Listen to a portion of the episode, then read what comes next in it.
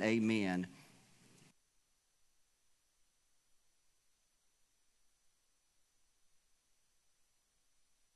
Now, before we go into, we're going to just read just a few verses of Scripture that helps affirm the context again from the title that I've given you today. And I don't necessarily believe that every time a pastor preaches, he has to have a title, but the content needs to be decisive. It needs to be something that you can embrace and, and you can walk away saying, I understand the point of reference that was being made here.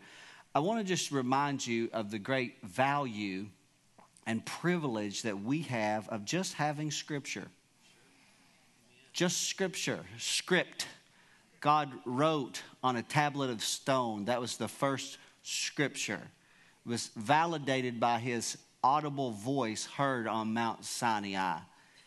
And it set the precedence for the coming of Scripture because Moses, when he wrote the law, when he went back up on Mount Sinai and spent 40 days in God's presence, hearing the words of God, Moses said, There will be words that are in harmony after the tenor. So what the King James English says, after the tenor of these words, the scripture would be given.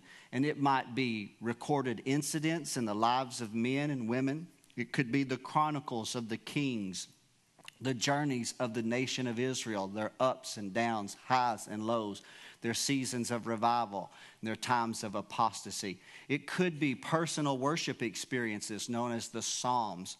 It could be strong judgments of God that were granted by prophets like Jeremiah or Ezekiel who saw the, the people of God unfortunately receiving of the wrath of God because of their sin.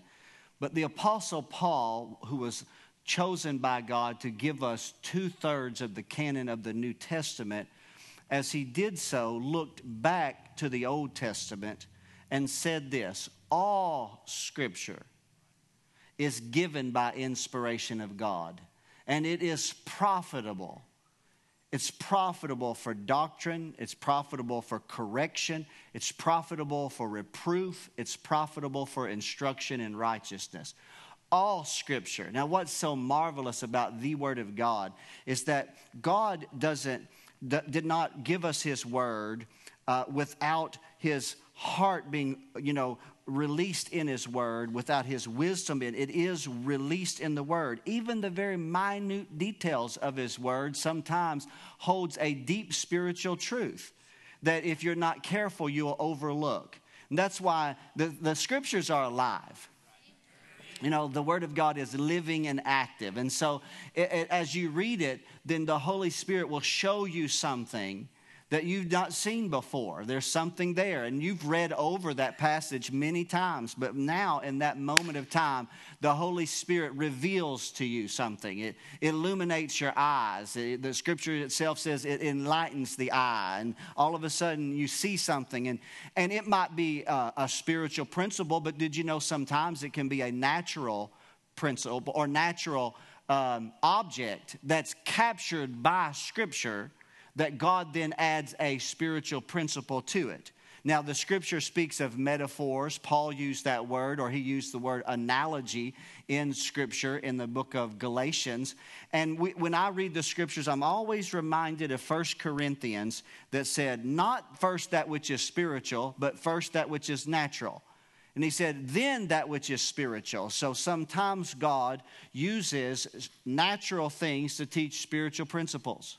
But when he does, deep calls to deep. It's not just a natural connection that's made, but a deep spiritual principle is released in your life and it nourishes you unlike any other thing. I'm telling you, when God reveals to you a word, you know what I'm talking about, a quickened word, His Holy Spirit gives that to you, then that gets in your spirit and it lifts your countenance, in my personal opinion, unlike anything else when God just drops a word down in your heart and all of a sudden it just bears witness with your spirit, it brings joy and peace and hope, changes your demeanor because of the depth of that word. And I'm trusting that today. Now, let me say one more statement concerning that before we get into scripture for just a moment of time today.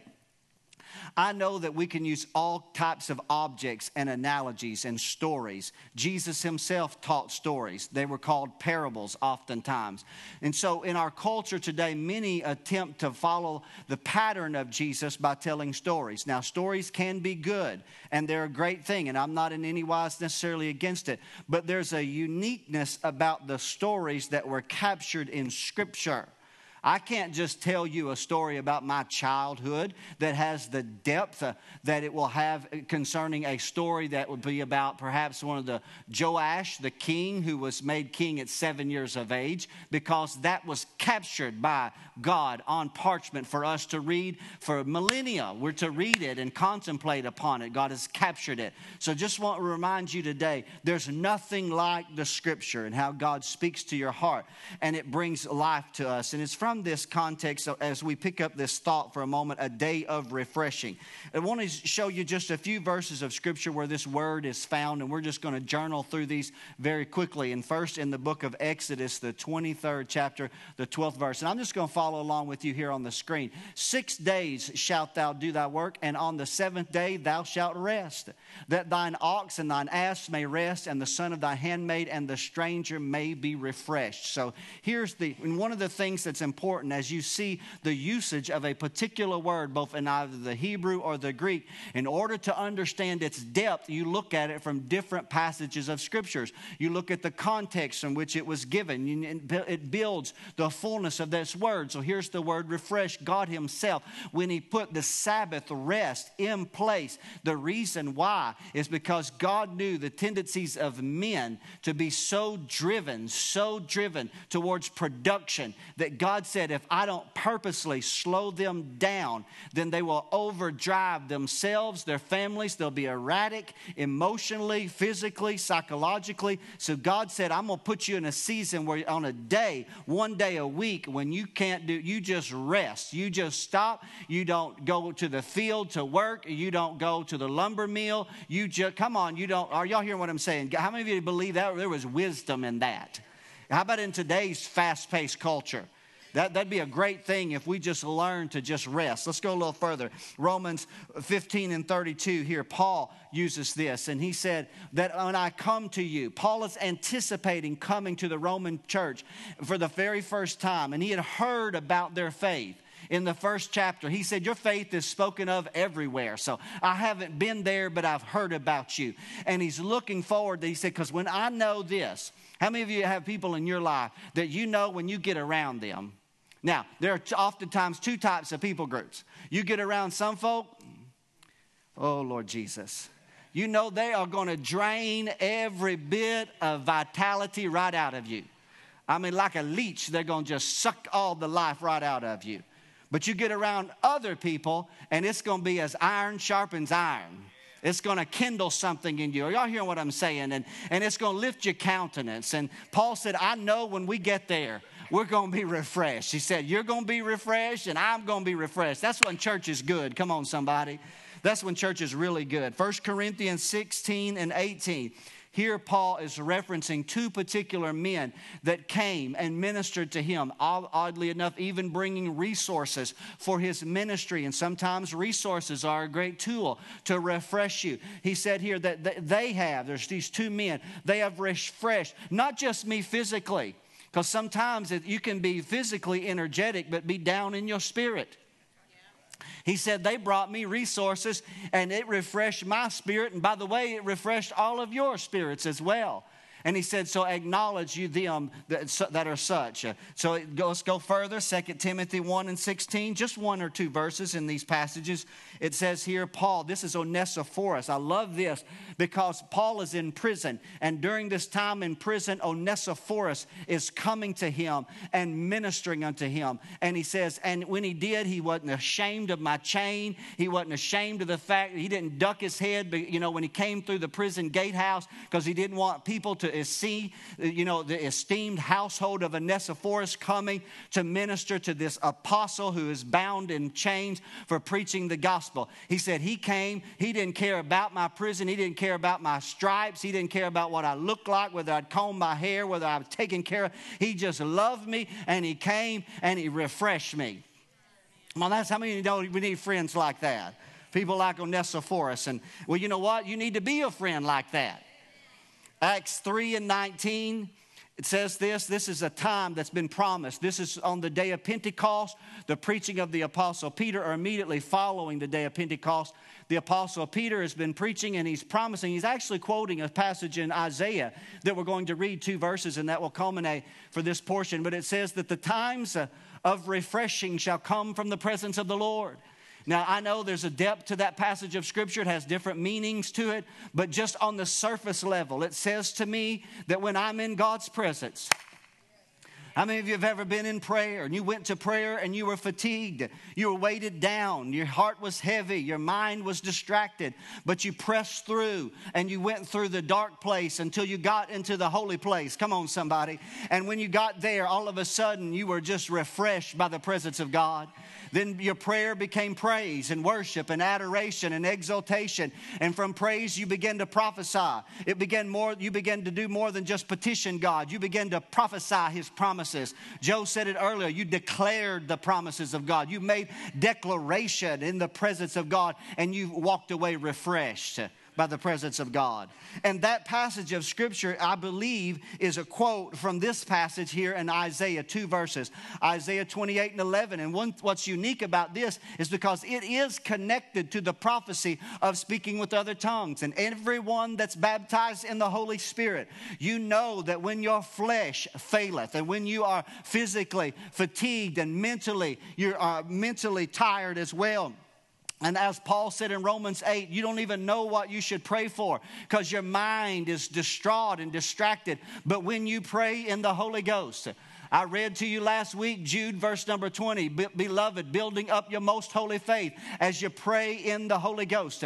And with stammering lips, it was a prophecy. This was a prophecy of the coming of the Spirit and His work in our lives. With stammering lips and another tongue will He speak to this people. 12th verse, let's read it. To whom He said, This is the rest.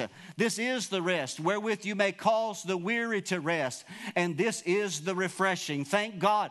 I'll tell you one thing, I'm going to just detour for just a of time, I am grateful to be a part of a fellowship that is Pentecostal slash charismatic with a belief in the power of the baptism in the Holy Spirit.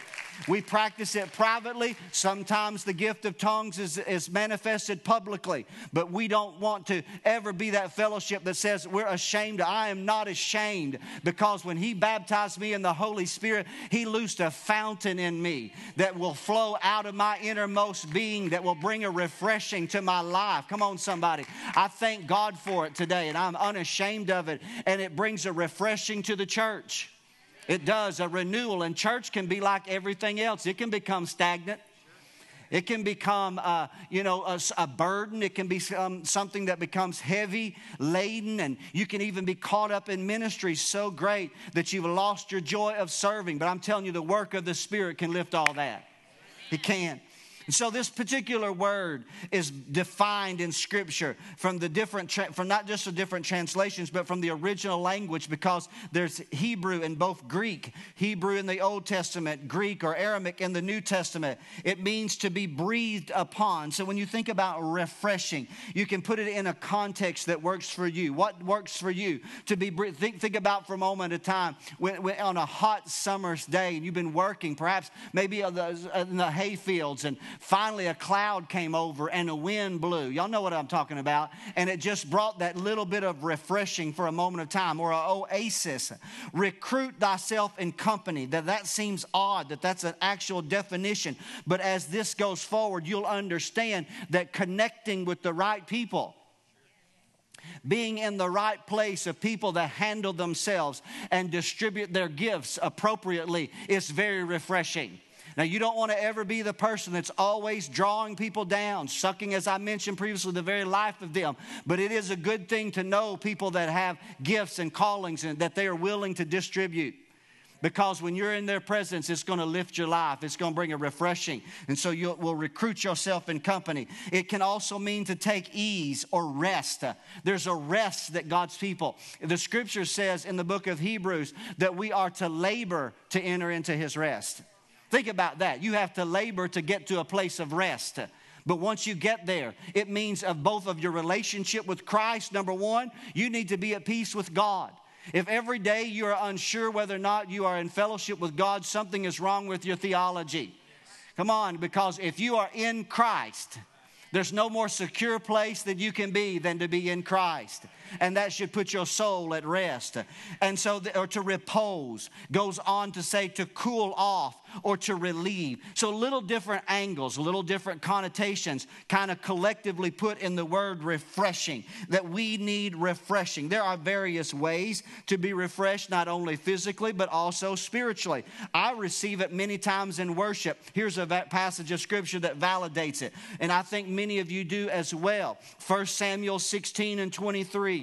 This is the passage of scripture when Saul was tormented by an evil spirit, the first king of Israel, but he's hardened his heart against God, rebelled against God. An evil spirit is now tormenting him. David is gifted with the ability to play on the instrument called a harp, a stringed instrument, perhaps even to sing. Many of the Psalms have been captured in the, in the, in the Psalms of David that he wrote. So perhaps he's singing worship unto God and he just does it in the presence of Saul. Saul. And in that, in that moment, Saul, who is tattered and torn, emotionally distraught, angry, resentful, jealous, bitter, because that spirit is working in his life. But that spirit then is driven away by the anointing. Are y'all hearing what I'm saying? The anointing upon David's life as David just worships God and plays that harp, that stringed instrument. I don't know about you, but I find that in my worship, especially when I come to church and the worship team enters into worship worship and they're not entertainers and they're not trying to put on a show and this is not Branson and this is not a production.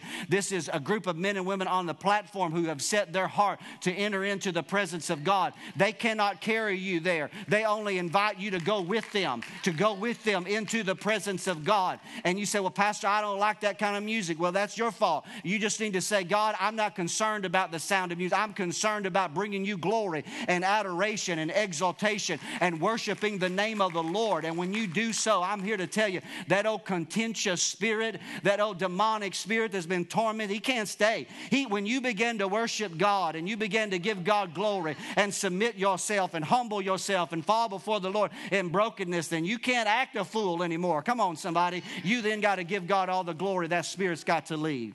Hallelujah.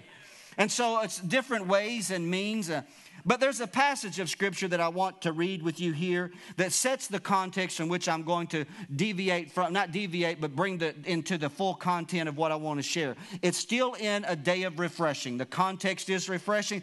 This is the passage of scripture that I found that was in my heart that set the prelude. I'm going to expound the content to you in just a moment of time or the context without reading multiple passages of scripture but it's in 2 Samuel 16. It's the 14th verse. I'm sure they're going to post it on the screen. I want you to read it with me. I've had it in my spirit. It says, And the king and all the people that were with him came weary, and they refreshed themselves there. The king and all the people that were with him came weary, and they refreshed themselves there. That's been in my heart as I contemplated about where to go and to minister because as a pastor, I thought to myself, I feel like many in our church are just weary. I think they're just weary. I think they're emotionally drained, physically drained.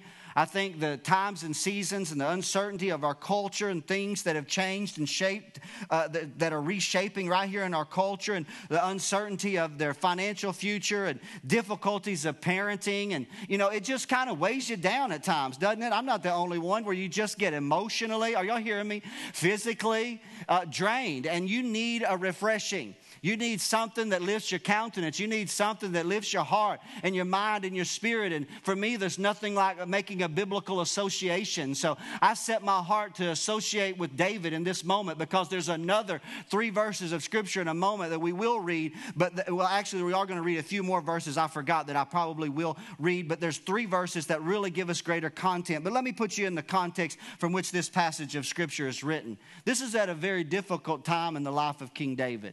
Now, unfortunately, this is the result. Unfortunately, this is the bitter fruit of David's transgression with Bathsheba. In the 11th chapter of the book of 2 Samuel tells us the story when David went up to the rooftop of the house, and there he saw the lovely Bathsheba bathing on another rooftop.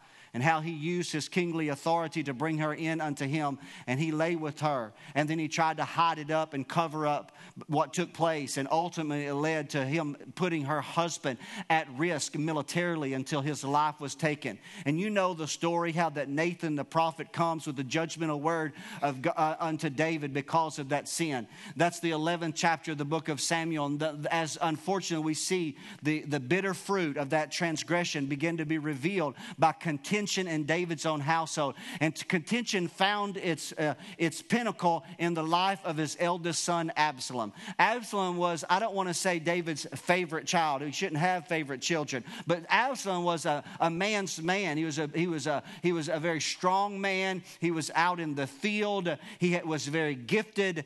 And, and yet, unfortunately, there was a constant conflict between him and David. And ultimately, that conflict grew so great because, again, of treachery that Absalom brought to the household upon some of David's other children. The, the, they, were, they were actually separated for two years. For two years, they, they were apart. David then finally sent word and allowed uh, Absalom back into the area, back into kind of the family, you know, unit or the family tree, but they still didn't see each other for a great period of time, and it created great contention and division. And Absalom began to see a moment at that particular time to seize the right to the throne.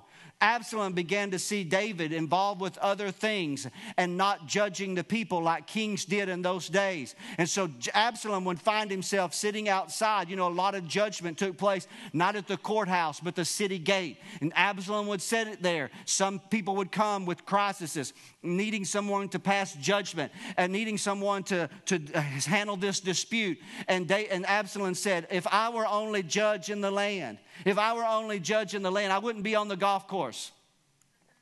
I wouldn't be out on my hunting trip. I would be here for you. I would be here. I wouldn't be out on my vacation. I wouldn't be staying at the summer palace or I wouldn't be at the winter palace. I would be right here at the gate to help you. And the Bible says that, they, that Absalom slowly stole the hearts of the children of Israel. And one day, through the counsel, the ungodly counsel of those that were around him. They deemed that he had stolen the hearts of the people so great that he could plan a coup and he could take over the city of Jerusalem.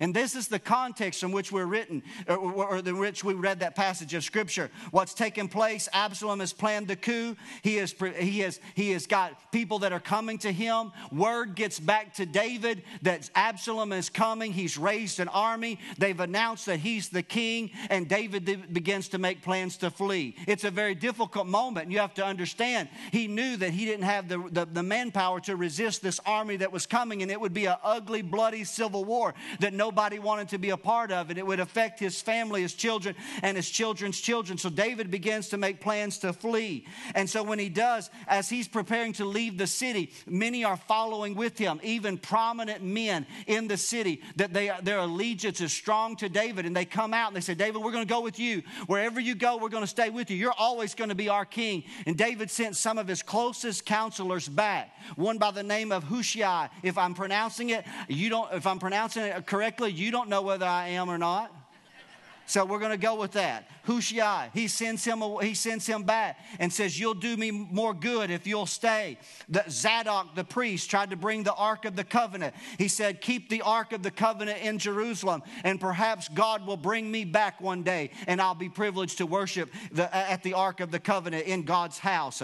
In this passage of Scripture, then this, uh, we see that David then uh, uh, is forced to flee, and it's a very emotional journey outside the city of Jerusalem. I encourage you to read it. It's in the 15th, the 16th, and the 17th chapter of the book of 1st, 2nd Samuel. And y'all stay with me for just a few moments because it's a parallel, uh, maybe not a parallel, perhaps it's a paradox of an experience that Jesus had. And I preached this to you one time before on the very mountain that Jesus himself descended into the Kidron Valley and up to the Mount Zion on the triumphal entry. And he wept as he saw the city. David is now going up Mount, the Mount of Olives. And as he's ascending up, he's barefoot, his head head is covered, and he's weeping as he goes because he's leaving the place that God has placed him as the king. It's a, it's a unique story. It's a picture of, the, of Jesus Christ and his passion for the city of Jerusalem. And as he leaves, he's weeping and he's thinking about all that's taking place. He learns that his close friend,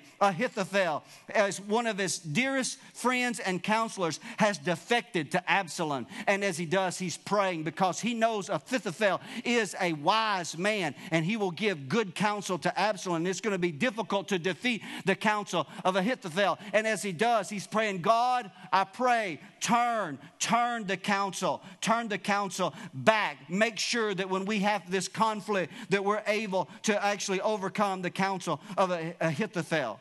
And so this is a unique story. And David goes further and he makes his way out of Jerusalem, makes his way through the villages. Nightfall is soon to come, and he comes to a little city, a little town, a little village called Bahurim. And as he does so, a man by the name of Shimei of the descendants of Saul comes out and he begins to throw dust at David. And he begins to curse David. And he begins to throw stones at David. And he begins to say, You're now suffering because you're a bloody man, because you took the kingdom of my father Saul. And now God is rightful indignation and wrath is falling upon you and you're suffering. Some of David's men say to him, Let's not listen to that dog curse the king. Let me go and kill him. And David said, No. He said, If God wants me to be cursed by that man, then let him curse me, because perhaps God will be merciful unto me. So that you've been displaced from your home, your family is fractured, you don't know about the security of your wife and your children and your children's children. You know that the potential of a bloody civil war lays in front of you, and you're just saying, God, I'm in the wilderness, I'm fatigued, I'm thirsty, I'm tired. And they came to a place, and for a brief moment of time, they refreshed themselves there. I'm telling you, every one of us have seasons and situations in life that are more contentious than others. Every one of us have highs and lows, ups and downs. We have mountaintops experiences but we also have valley experiences where we're in the most difficult days of our life. And we've got to learn that God is grateful, gracious, God is kind, and He is merciful. And He will give you an oasis in the middle of the desert. God will give you a river in the middle of a desert. God will give you a moment where you can find the sustenance and strength and encouragement. Everything around you may not change. Are y'all listening to what I'm saying? Every some of you here today, you got you got conflict in the family, you got unruly uh, teenagers teenagers, you got trouble in relationship. I'm not saying everything's going to be uh, fixed when you walk out of this room today, but I am here to tell you that there can be a refreshing from the Lord and you can get uh, some encouragement to go and to continue doing what God's called you to do. Let me take a few moments of time. I may go a little overtime in my preaching, but that's okay. I hadn't even got to the good stuff. I can't split this message up, so you got to just pin your ears back and stay with me for just a little bit. But I got to read to you just, to, well, let me just, I'll paraphrase it. There was, I, I wanted you to see for that first night as they make their way out of the city, things happen inside the city. Uh, Absalom arrives there. Ahithophel gives him ungodly counsel to go. David had left 10 concubines to keep his house.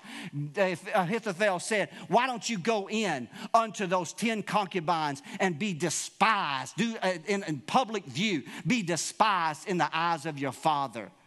And oddly enough, on a rooftop, perhaps the very same rooftop that David had journeyed. Are y'all hearing me today? That he had been on when he espied the beautiful Bathsheba bathing. And then Ahithophel gives him counsel. He says, I'll tell you what, Absalom, let's do this. Let's go right now. David, David's distraught. There's no organization. This is our moment. They don't have, they don't have, they don't have their act together. People hadn't rallied to them right now. We'll overtake them in the field. Let's go. We got 12,000 troops right now. They're armed, they're ready for war. Let's go right now. We'll overtake him and we'll kill David. And when we do, the men of Israel will scattered and they'll be all gathered to you. And Absalom heard the advice and he said, well, That's good advice. That sounds good. That sounds like the right thing. But now remember this. Remember, this is so good. I just get stirred in my spirit because I thank God for scripture because I just see God working. But remember, David had sent his close advisor and friend Hushai back who wanted to come with David. But God, had, David had said, "You may have to, you may have to defeat the counsel of Ahithophel." So then Absalom said, "Well, bring me, Ahith- bring me Hushai." And he said, And let me hear what you say. Hushai said this. He said, I'll tell you what, the counsel that Ahithophel gave you is not good at this time. He said, Because you know your father. He said, You know your father, he is a bad dude. You read it. King James, he said, He is a bad dude. He is a man of war. He's touched, King James English, he is touched in the head. He's a warrior. He said, And he won't be camping with the people. You'll attack the people, and he'll be hid in a cave somewhere. He'll be like a bear with its whelps taken from it. He'll be backed up, gnawing and fighting and ready. You don't want to do that right now. He said, Just let him go, let him go, and slowly gather all of Israel unto you until we will eventually be able to overthrow David. And when Absalom heard heard that counsel, he acknowledged and said, That counsel is greater than the counsel of Ahithophel. And so that was God. Listen, now, how many of you know that in the difficult seasons of your life, if you could only look into the spirit when the enemy's making plots and schemes and plans to steal, kill, and to destroy, hurt, and beat you up and pull you down and take from you the very life of God, that God is defeating their counsel by placing angels and placing movement and giving wisdom and discernment because God so loves you. God so loves you, He will work on your behalf even when you can't see Him. And so word gets back to David and said, David, don't get on to the other side of the Jordan. Go at night, cross it at night, but get your family, get some time and space between you and Jerusalem. And he did so. He heeded the counsel and he's got time and space. Now, a battle would come later. We won't get there today, but let me bring this to a conclusion by putting you in the proper context. And let's read this passage of scripture. So David is now fleeing beyond Jordan with his family. In 2 Samuel, the 17th chapter, chapter tells us that they came to a particular community called Mahanaim. And Mahanaim was the place in Genesis 32 where Jacob had saw angels. So it was of a biblical context. It was a place of favor in the, in the presence of God. And here, read what it says. We're beginning in this 27th verse. It came to pass that when David was come to Mahanaim, that Shobai, the son of Nahash of Rabbah, of the children of Ammon, three men, and Machir, the son of Ammiel of Lodabar. These Machir has prominence because he had given refuge to Mephibosheth in 2 Samuel chapter 4. And it says here, in Barzillai, the Gileadite of Rogelim. Barzillai is an aged man, over 80 years of age. But these men, notice what happened. They understand that David has fled. They understand the treachery and the treason and the coup that's taken place, but their heart is still loyal to the king. 28th verse, let's read it. It says, And they brought beds and basins, and they brought earthen vessels, and wheat and barley, and flour, and parched corn and beans, and lentils, and parched pulse. Let's read it, 29th verse. And honey, and butter, and sheep, and cheese of kine, which means cattle, not cheese of sheep, but cheese of actual milk cows, cheese of kine, for David and for all the people that were with him to eat. For they said, The people are hungry the people are weary and the people are thirsty in the wilderness. Thank God for people that recognize that God's given resources to them and gifts and callings and unctions and abilities to come at critical times in your life and be a blessing unto you and to share of their resources and to share of their goods and to share of their giftings because they know that you're hungry spiritually. They know that you're thirsty spiritually. They know that you're fatigued physically and emotionally. They know you're downcast, disheartened, and out of the way. But they know that God's put a good thing in their heart. And if they can just get to you, they got the resources to be able to minister to you in a powerful way. When I was thinking about that for just a moment of time, I thought, my God, Father, I believe that at times church is a Mahanaim. Church is a place like Mahanaim. It's there that we come, people from all different walks of life. They're fatigued, they're tired, they're distraught, there's contention at home, there's division between husband and wife, there's division between fathers and sons, there's economic crisis, there's job loss, there's physical sickness, they're distraught, they don't know what to do. But when they come to this house, that's what I'm praying God will do in our midst today. That if you came here tired, fatigued, weary in your journey, but today you have found a place of refreshing, you have found a place of renewal, you have found a place where God's Spirit will minister to you in a very personal way.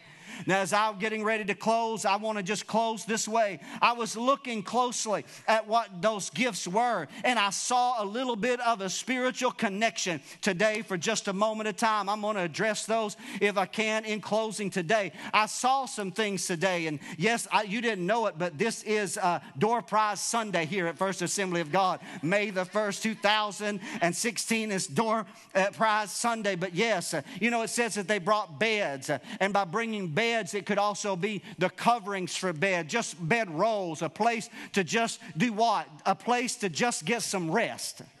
Have you ever just had that? Just a place where you got to get some rest.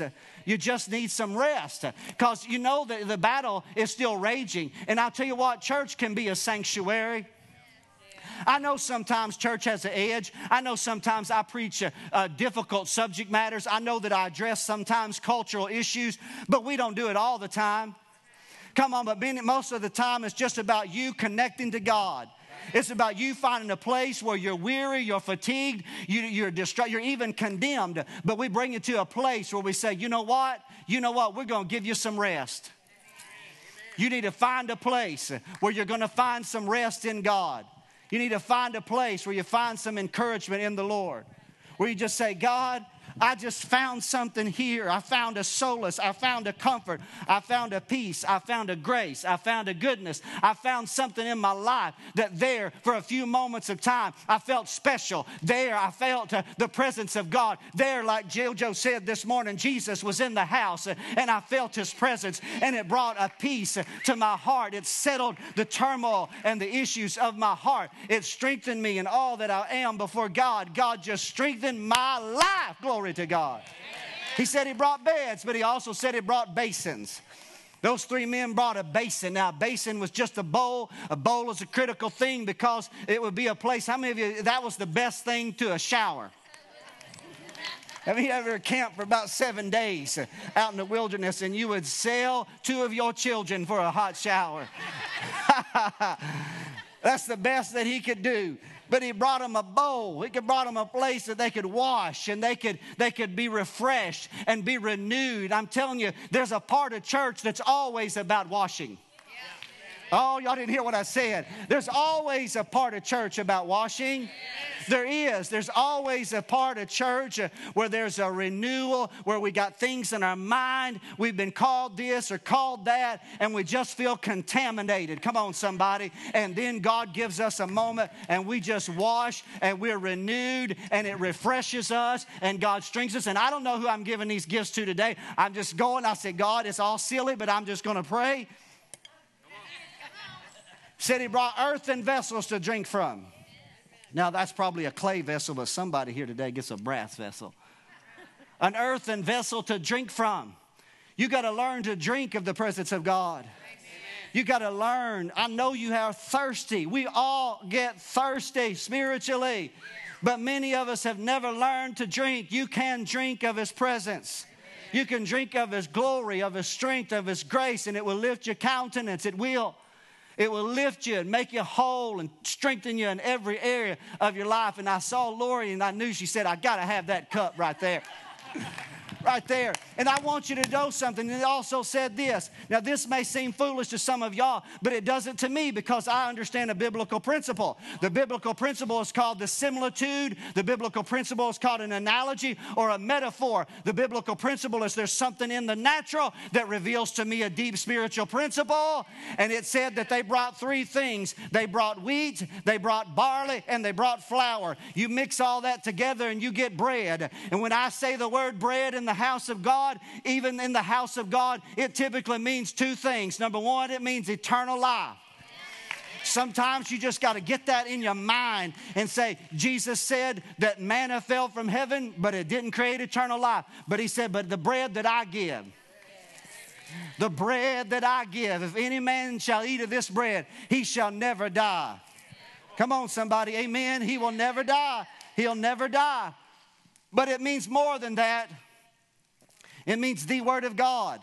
The metaphor, it's difficult, it has a twofold application. Yes, it means eternal life, but God's Word is eternal. You may remember Jesus' temptation.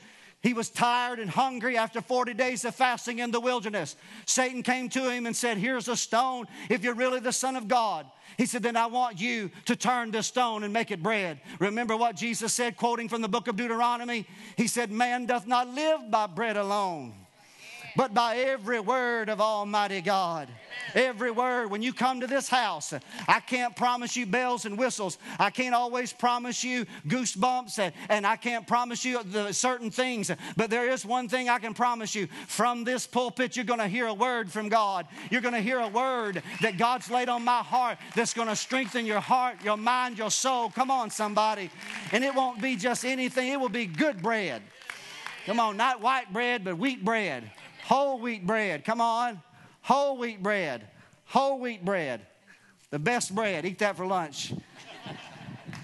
I'm just feeling Jesus. All right, I know it's wacky and crazy, but it's, I hadn't even got to the good stuff yet. Corn.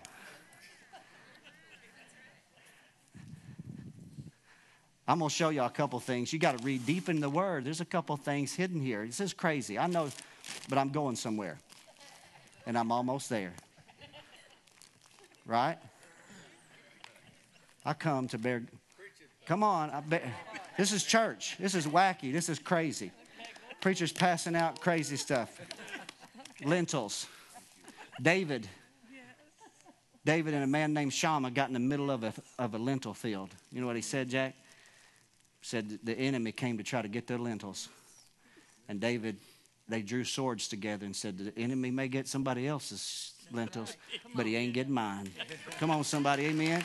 Lentils, lentils, pulse, beans. Come on, I feel Jesus. I feel Jesus. Corn. Teresa, I'm giving you some corn today for your lunch. Corn, there's a, there's a virtue, there's a promise. I got beans, good for the heart. The more you eat, the more you're smart. Ha ha. I'm on fire. I'm just feeling it today. But there's a purpose behind it. I'm going to show you in a minute. Y'all think, Pastor, you're out of your mind. Yes, I know. I've been there, but it's a good thing. It said, didn't just say corn, but it said parched corn. Now, when I understand, I know some of you say, oh, hillbilly preacher, he understand that in those days they didn't have maize, M-I-I-Z-E. They had whole wheat. But now you see that I did know that. But, but we don't eat whole wheat like that. But we do eat chips. Come on now. And not only do we, it said pulse. Pulse meant cooked beans. Hello, somebody? You feel that? You feel that? I'm just walking right there. No church in America is passing out chips and dip other than First Assembly of God, Heber Springs, Kim. But there. Kim's a new grandma. Come on, Kim and Dwayne are new grandmas and grandpas. Right there. There's three more things I got to close, but I'm going to show you. Now this one is a, this one's really cool right here, right here. This is a honey. Honey's an awesome thing, and and honey. Some people won't share honey with you. I tell, I've been to some folks' house and they they just they ration it out. I mean, give me a hot biscuit and just put a little bit of honey in it. But I'm telling you, honey is a biblical thing that represents joy, laughter, Come on, you need to have a smile on your face. You need to have a little bit of sweetness in your life. You need to say, I know that things are chaotic and I know things are confusing, but when I get in the presence of God, how there's a sweetness in Jesus. It doesn't change everything around me, doesn't change all the craziness. I still got battles to fight. My son is still, you know, he's still leading a rebellion. We know that the end is not here yet, but it just lifts your countenance and it refreshes us. And God will give you honey, honey to share with other people. Glory to God. I love this one right here butter. You know what? Pastor Brown has fought against the tide of all this informational, uh, you know, informational. I don't want to say irregularity, but it is. You know, for a while they'll tell you this is good for you, and then that's bad for you. Then they'll say, no, oh, I'm sorry, oops, that was bad for you, and this is good for you. Well, I'll just tell you, all those years, they were telling me that, that I should be drinking 2% milk and 1% milk. And I said, no, we're drinking whole milk at the Brown household. And then I learned that again, that the, the fat content in whole milk helps build the testosterone in males. And I have three alpha male boys. You just go and figure that out on your own. We don't drink the milk with the pink cap or the blue cap, we get the red cap. Come on, somebody. And I didn't I wasn't into all that margarine. Give me butter. Now, this is not 100% butter because I wanted somebody to have some spreadable butter. But this is, just real quickly, this represents, so what does butter do? Butter is fatness. Now you say, Pastor Brown, that's the last thing I want. No, you don't understand. That's a biblical context. Fatness. Fatness means goodness, it just means wholeness, it means wellness, it just means strength. It means confidence. It means I get up every day and my face has a shine to it. Come on, somebody. It means I have an anointing upon my life. I know Paul said it is God that hath anointed us. You know, I don't have to get up every day and say, well, God, T.D. Jakes has an anointing and, and John Hagee's got an anointing or Jentezen Franklin has an anointing and I don't have it. No, I can say it is God that has anointed us. I can, I can put myself in the context because God had an anointing that was spreadable and He spread it and gave it and passed it and He breathed it onto our lives. And God's got an anointing for your life. He does. He's got an anointing for your life, and it will strengthen you, and it will lift you, and it will cause the favor of God to be upon you. And you need to be not ashamed of it today. You need to know that you got the anointing. Francis has got the anointing. Francis is, uh, is an aged lady that's got the anointing of God upon her life. She does. She does. She does. Pastor, this is so silly. You're passing out these little gifts and you're leaving a lot of people out. I know. I know, but I'm just showing you what happens when we come to church. And I know some of you can't just say, right now, Pastor Brown's got beef jerky. yes, I do. I've got beef jerky and cheese. Hallelujah. Did y'all feel that? Where's the teenagers? Teenagers, this is your day. Here's what I'm going to do, Mason. I'm going to give you these, and you're going to pass them out to the teenagers. There's only 12. If they don't have it, they got to have a buddy, and then one gets cheese and one gets beef. Pastor Brown, why, was, why is that? What is that? Because it said lamb and cheese, it said sheep and cheese, protein, strength. I had a brother come to me earlier today. Said, Pastor, I'm tired, tired. I need strength. I'm telling you, there's strength in God. There's strength in God. There's strength in fellowship. There's strength in His Word. There's strength in His Word. I said, There's strength in His Word. The battle will soon rage, and you've got to be strong. You've got to be strong. This is not the time to eat jello. This is time you need to eat something that's going to give you the strength of God to face your battle and to go forward. And so today, I came to this house. I want to ask the worship team to come back. We're going to close with a song here today. The scripture says in 2 Samuel chapter 17 that these three men brought their gifts and dispersed them to the children of Israel because they discerned in their crisis that they were weak, they were weary, they were hungry, and they were thirsty. And they had gifts, they had resources, they had an ability ability to lift their countenance. And my prayer is for every one of you under the sound of my voice. I know you came here today, some of you downcast, disheartened, divided, strained relationships. But let me tell you, just by being here today, nobody may have given you a piece of beef jerky that came from Walmart, but there's been jerky shared in this house today. There may have been no one give you a bag of lentils or a bag of beans, but let me tell you, the good things of God have been dispersed among us today today. And I want you to know that if you'll take it all in, if you'll take it all in, it will, it will strengthen your life. It will strengthen you. I guarantee every one of you is going to leave here today different than when the way you came in. Won't you stand up with me today?